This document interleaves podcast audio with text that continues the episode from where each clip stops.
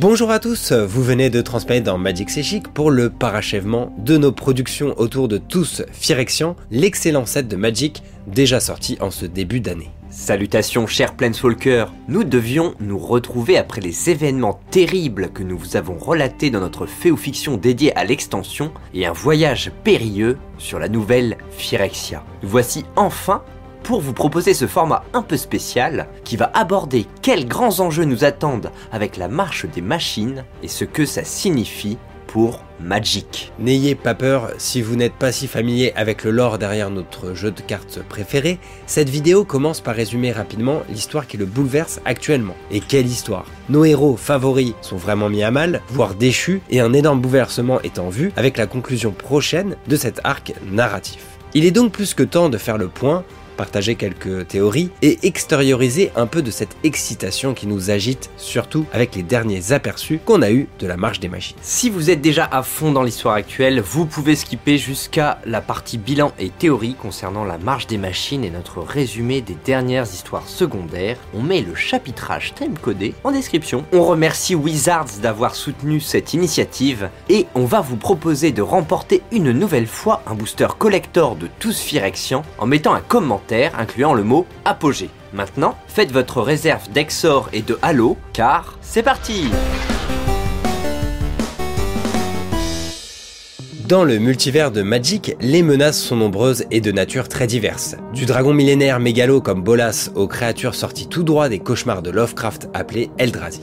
Et parmi ces périls interplanaires, les Phyrexians occupent une place particulière. Ils sont une race très ancienne de créatures dont la dégénérescence cellulaire mélange chair et acier, faisant d'eux d'inquiétants êtres biomécaniques. Malheureusement, ça ne s'arrête pas là, car depuis toujours, ils veulent que tout le monde leur ressemble. Une première invasion avait été contrée par le célèbre Urza sur son monde de Dominaria, théâtre de l'histoire de Magic durant ses dix premières années d'existence. Phyrexia avait fini par s'effondrer, mais le golem Karn avait par mégarde ramené de l'huile phyrexiane sur son monde artificiel de Mirodin. Alors que l'on visitait d'autres univers, la corruption de ce plan d'acier a progressivement permis la constitution d'une nouvelle Phyrexia dirigée par cinq praetors, un pour chaque couleur de mana. L'objectif de cette race est de nouveau l'unification des espèces et des mondes sous l'hégémonie de la Praetor blanche, Elesh Norn. En parallèle, de nombreux Planeswalkers, hein, ces êtres capables de voyager entre les différents mondes du multivers, vivaient leurs aventures aux quatre coins de ce dernier. Parmi les nombreux élus, tous ne nourrissent pas les mêmes projets et n'ont pas la même bienveillance envers leurs prochains. Pour lutter contre les menaces pesant sur le multivers, une poignée d'entre eux se sont regroupés en tant que sentinelles, les plus connus étant Jay, Sajani, Nissa, Chandra, Kaya ou Teferi. D'autres alliés les ont suivis avec le temps et plus particulièrement lorsqu'ils ont commencé à croiser les Praetors sur des plans inattendus comme Kaldheim ou Kamigawa. Le déplacement de ces créatures à travers les éternités aveugles ne devrait pas être possible, mais c'est sans compter le détenteur du pont planaire, Tézéret. À la suite de la chute du dragon Nicole Bolas face aux sentinelles, l'artificier s'est rangé aux côtés des Phyrexians dans le but d'obtenir un nouveau corps d'acier. En effet, le sien est progressivement rongé par ce fameux artefact permettant de faire voyager des objets inanimés ou des êtres inorganiques dans le multivers. Derrière son obédience à l'orthodoxie des machines, l'artificier originaire d'Esper complote néanmoins dans l'ombre avec le Praetor rouge dissident Urabrask. Même ce dernier est inquiet des aspirations vertigineuses d'Eleshnorn. En parallèle, lorsque les sentinelles prennent enfin la pleine mesure de la menace, que le golem Karn ne cesse de brandir depuis qu'il a fui la nouvelle Phyrexia, il est déjà trop tard. Une nouvelle invasion de Dominaria commence, menée par la Praetor Noire chez. À cette occasion, les sentinelles découvrent que l'un des leurs, le léonin Adjani Goldman, est parachevé, c'est-à-dire corrompu et à la solde de l'ennemi. Il repart après avoir détruit le Silex, l'arme censée endiguer le plan de Phyrexia, et en faisant Karn prisonnier. Se tournant, ébranle dramatiquement l'équipe de héros qui n'est pas au bout de leur surprise. Sur la nouvelle Phyrexia, Karn est désassemblé, tandis qu'y est stimulé la croissance d'une copie de l'arbre monde de Kaldheim, dont les branches vont ouvrir des percées de présage dans les éternités aveugles, soit des passages vers d'autres mondes.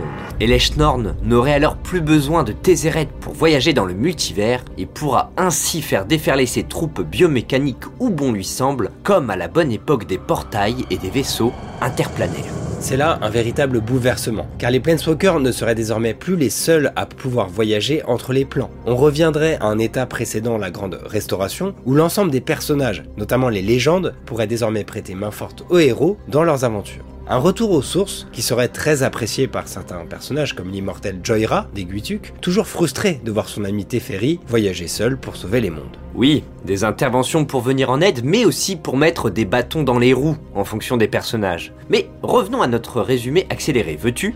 Alors que les sentinelles se réunissent et se préparent, le mage de Zalfir Teferi remonte le temps pour tenter de faire fonctionner une réplique du fameux Silex, utilisé jadis par Urza contre les Phyrexians. Il apprend alors qu'en plus de déclencher un cataclysme dévastateur, cet artefact exige un sacrifice pour son activation. Les choses deviennent encore plus dramatiques lorsque le mage temporel ne revient pas de son voyage. Le reste des sentinelles vont alors tenter une mission d'infiltration sur la nouvelle Phyrexia pour détruire grâce au silex l'arbre monde artificiel. Nommé entre-temps Brise Royaume. Sauf que sur le plan, ils se heurtent à un champ électrostatique qui les sépare et les choses vont de mal en pis. Pour plus de détails, nous vous invitons à écouter le fait ou fiction dédié, le numéro 37, qui fait le résumé de Tous Phyrexians. Si ce n'est déjà fait.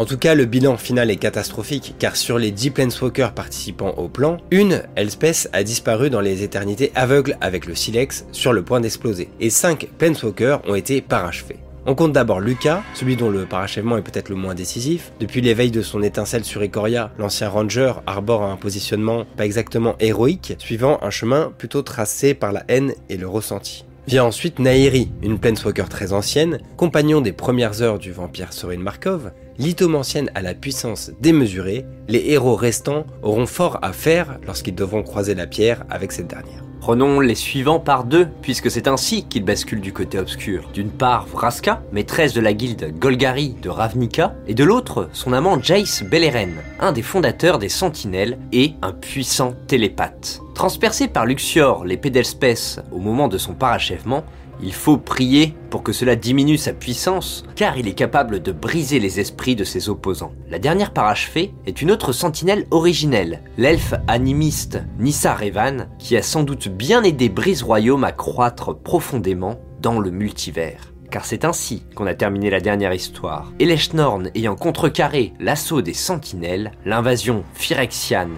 dans le multivers débute. Les Planeswalkers cités ne sont pas les premiers transformés. Jinji Taxias a réussi en tout premier à parachever Tamio, une sage lunaréenne adjuvante des Sentinelles qui parcourait le multivers dans le but d'en écrire l'ensemble des histoires. En second lieu, lors de son voyage sur Kaldheim, le Praetor Vervorinclex a transformé le diable Tibalt. Si celui-ci est censé avoir été tué dans son combat contre l'elfe Tivar, au pied du brise-royaume, il faut savoir que la mort n'est pas vraiment un réel obstacle pour la science phyrexiane. Alors, prudence. Et enfin, nous avions évoqué Ajani un peu plus haut, une autre sentinelle et un puissant guerrier, devenu l'un des lieutenants d'Eleshnorn. Ce choix narratif de transformer d'anciens personnages affiliés au bien en des suppôts du mal est un procédé qu'on a pu retrouver dans pas mal de fictions, séries télé ou comics. Ici, il vient pas mal secouer un statu quo entériné depuis longtemps. Les implications de tous ces parachèvements sont multiples, mais celles qui retiennent notre attention sont au nombre de trois. La première est que ces changements permettent de bousculer l'équilibre de personnages très rapidement et d'apporter un sacré coup de fouet à la narration. On en parlait avant, la puissance de Jace et de Nairi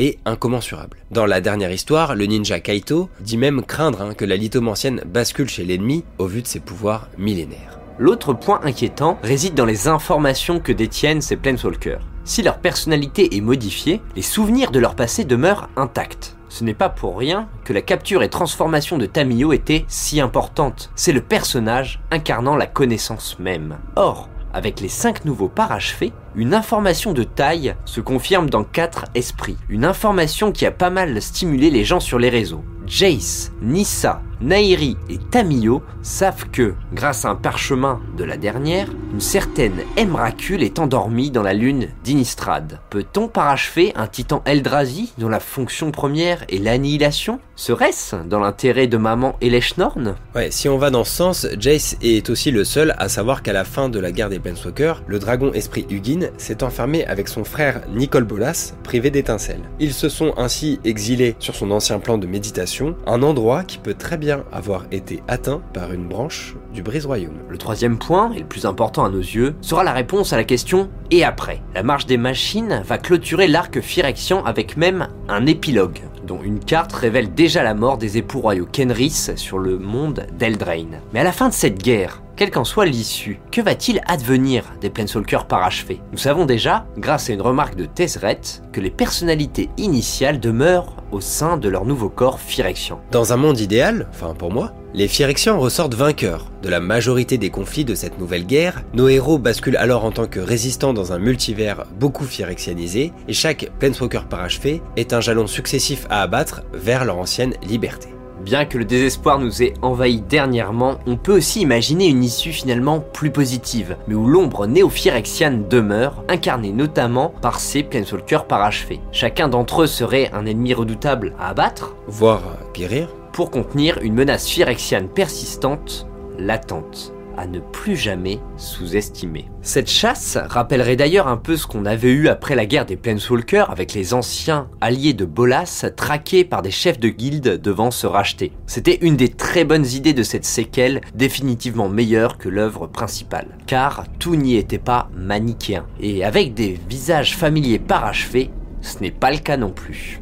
Oui, certaines confrontations s'annoncent d'ailleurs fort intéressantes. Celle d'Espèce contre Adjani dans Tous Phyrexian était déjà un moment fort, mais quid de Nairi, devenu l'ennemi juré de Sorin bien avant son parachèvement, le vampire d'Inistrad se fera un vrai plaisir d'anéantir sa nouvelle version phyrexianisée s'il y arrive. Tandis qu'on a déjà eu un aperçu dans un visuel de la marche des machines des retrouvailles entre Chandra et Nissa, amantes par intermittence. Bien sûr, de multiples autres possibilités se profilent, n'hésitez pas à nous donner en commentaire vos théories sur le futur de ces sentinelles des ténèbres. Avant d'explorer les premiers événements d'univers de la marche des machines qui ont été révélés, revenons à trois destinées qui seront très importantes pour la suite des événements. On commence par mon petit résumé de l'histoire secondaire de ce traître en chef de Tézéret.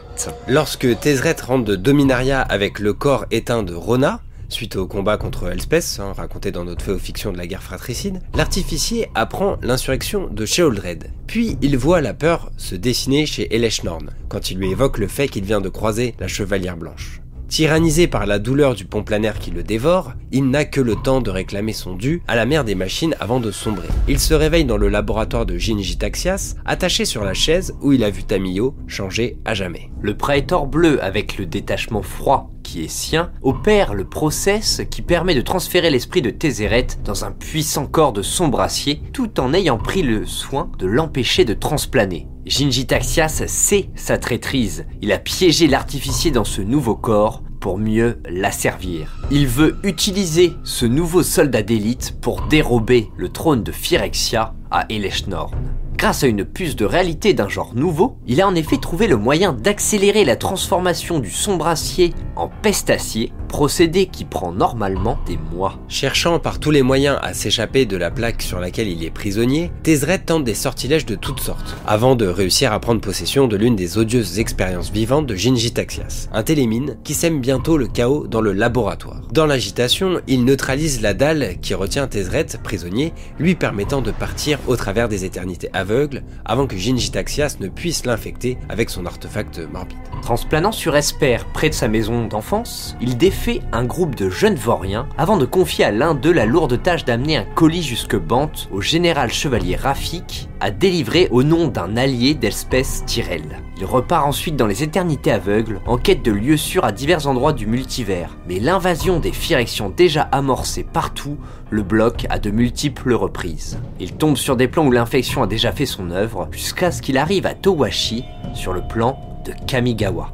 Il y est attendu par un certain Nashi, à la recherche de sa mère, Tamiyo. Par un coup de drone un peu chanceux, le jeune Nezumi à tache grise parvient à prendre l'avantage sur Tézret, mais son cœur pur l'empêche d'achever l'artificier qui contre-attaque très violemment. Laura ne doit sa survie qu'à l'intervention de son gang, mais Tézret commet un véritable carnage avant d'annoncer à un Nashi très éprouvé par le combat que sa mère est toujours en vie, qu'elle viendra le chercher et qu'il regretterait de la voir en vie à ce moment-là. Et il épargne le jeune Nezumi. Drôle de miroir de la magnanimité dont il avait fait preuve vis-à-vis d'une Elspeth épuisée par ses combats sur Dominaria. Arrivant enfin dans la pièce qu'il était venu visiter, il récupère un cristal laissé par sa lieutenante Baltrice, à l'époque où il était à la tête de l'organisation mercantile du consortium Infini. Ce cristal est en fait une carte interplanaire qui lui permet enfin de retrouver la tour du consortium dont Jace lui avait auparavant éradiqué le souvenir. Là, il reconstruira patiemment sa puissance en attendant son heure lorsque Phyrexian et Sentinelle se seront épuisés dans leur affrontement décisif. Nous entrerons beaucoup moins dans les détails avec l'histoire euh, secondaire de Teferi, dont la trame est bien moins source de rebondissement, et où le mage bleu passe tout de même beaucoup de temps à errer nu en tentant de retrouver sa mémoire. Mais on sait enfin où il a atterri à la fin de la guerre fratricide. Sur Zalfir, sa contrée d'origine, qu'il avait propulsée hors du temps pour la protéger des guerres à venir lors de la première invasion phyrexienne. Et là, surpris, il découvre que le royaume et ses habitants n'ont vieilli que de 10 ans, se préparant encore à cette première invasion. Après plusieurs mois à fuir et à se cacher comme modeste pêcheur, il se décide à affronter la reine du royaume et faire face aux conséquences de son hubris. Cette punition est précédée par un dossier plus urgent, le passage d'une étrangère aux cheveux blancs et à la tenue élégante, qui a demandé expressément à le rencontrer. La vagabonde, leur échange court à cause des transplanages incontrôlés de l'impératrice, lui apprend que Zalfir est en fait devenu une dimension poche, un plan miniature en quelque sorte et que malgré sa longue retraite, Teferi n'a disparu que depuis quelques jours dans le monde réel.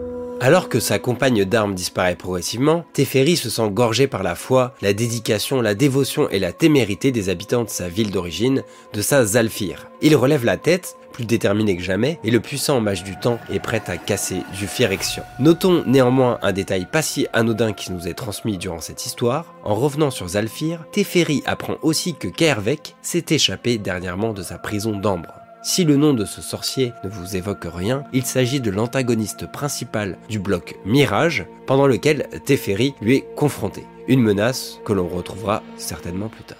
Ici se termine la partie résumée, et nous allons maintenant passer sur le reste de nos pistes, théories et prospectives pour la marche des machines. Terminons sur les principaux protagonistes qui nous restent avec Elspeth, dont le sacrifice en s'emparant du silex dans tous Phyrexian ne nous avait pas usurpé. Une carte bleue, appelée Moment de vérité, nous dévoile déjà sa résolution à revenir au combat. Dans cette image, on aperçoit d'ailleurs des plumes voltant autour d'elle. Est-ce le signe que notre chevalière embrasse enfin pleinement ses origines, dévoilant la puissance angélique capénienne Couplée à ses apprentissages hein, sous l'un des plus illustres démons du plan, Xander, elle pourrait ainsi devenir la guerrière blanche ultime. Ouais, ouais, prions quand même pour qu'elle ne devienne pas la solution miracle à la guerre et au Planeswalker parachevé, ça aurait un goût de facilité difficile à encaisser après que l'on ait avancé aussi loin dans la désespérance. Mais une ascension angélique d'espèce semble fort probable quand même. Oh, comme tu as raison, cher Quentin, mais ce n'est pas la seule information que nous avons, car nous pouvons découvrir sur le packaging des boosters collector hein, une guerrière aux cheveux noirs de jet ornée d'un diadème dans une armure inédite aux allures un peu de Kamigawa, enveloppée d'éclairs avec une épée nouvelle encore, et euh, reprenant d'ailleurs les deux ronds de lumière qu'on avait sur sa précédente arme euh, durant Teros, dont des dieux. Difficile de ne pas y deviner une version alternative de Elspeth à venir transformer Eleshnorn en service athée. Y a-t-il possibilité qu'au moment de l'explosion du silex, telle Urza en son temps, elle se soit éveillée à un degré de puissance supérieur Beaucoup, beaucoup de pistes nous poussent en tout cas à croire que dans cet acte final de la guerre, la Chevalière Blanche sera intimement liée au dénouement de celle-ci. Dans la première présentation accordée à la marche des machines, nous avons déjà eu des indications sur les destinations des différents lieutenants d'Eleshnorn. Adjani se retrouve ainsi sur Teros, qu'il connaît suffisamment pour réussir à y amener la corruption, la phyrésie ne peut normalement pas atteindre des entités telles que les dieux. Mais en contaminant un nombre suffisant de fidèles, le Léonin réussit à corrompre les divinités du plan, comme l'a déjà révélé la double carte Héliode. Jinji Taxias de son côté va bien évidemment retourner sur Kamigawa, l'occasion de retrouver des traces du dernier passage de Tézéret là-bas, vu qu'il entendait le mettre à sa botte avec son nouveau corps d'Ethereum pour prendre à revers Eleshnorn et s'instaurer à la tête des Praetors. Mais on sait aussi que Kaladesh est de grand intérêt pour lui, comme le montre la nouvelle version de Falaise des eaux vives. Les troupes de Vorinclex ont l'air de déferler sur Amonkhet, sur celle de Sable Verdoyant, et nous n'avons pas d'informations sur la localisation du Rabrasque, mais son esthétique se retrouve indéniablement dans les illustrations que l'on a vues d'Ayara. Version corrompue, hein, de la reine noire d'Eldren, qui se nommera ni plus ni moins que reine de la fournaise. Surtout qu'on rappelle que les sept qui suivront après la marche des machines commenceront justement dès la rentrée par un retour sur Eldraine. Verra-t-on des troupes de Planeswalkers chargées d'arpenter le multivers pour tenter de se débarrasser au mieux des restes luisants de l'invasion phyrexiane Ça reste à voir. Et l'Eshnorn, porteuse de l'héritage de Yogg-Zebul, s'est entrepris à corrompre des monuments commémoratifs de Serra en les transformant à sa propre effigie sur Dominaria. La nouvelle Capena est aussi au cœur des intérêts de la Praetor blanche, puisqu'il s'agit du plan qui avait déjà repoussé une invasion phyrexiane, notamment grâce au halo, précieux liquide qu'on y trouve encore aujourd'hui en grande quantité. Elle y a donc envoyé sa plus fidèle lieutenante, Atraxa. Pas tant une coïncidence d'envoyer son ange corrompu sur le plan où les séraphins viennent justement de revenir.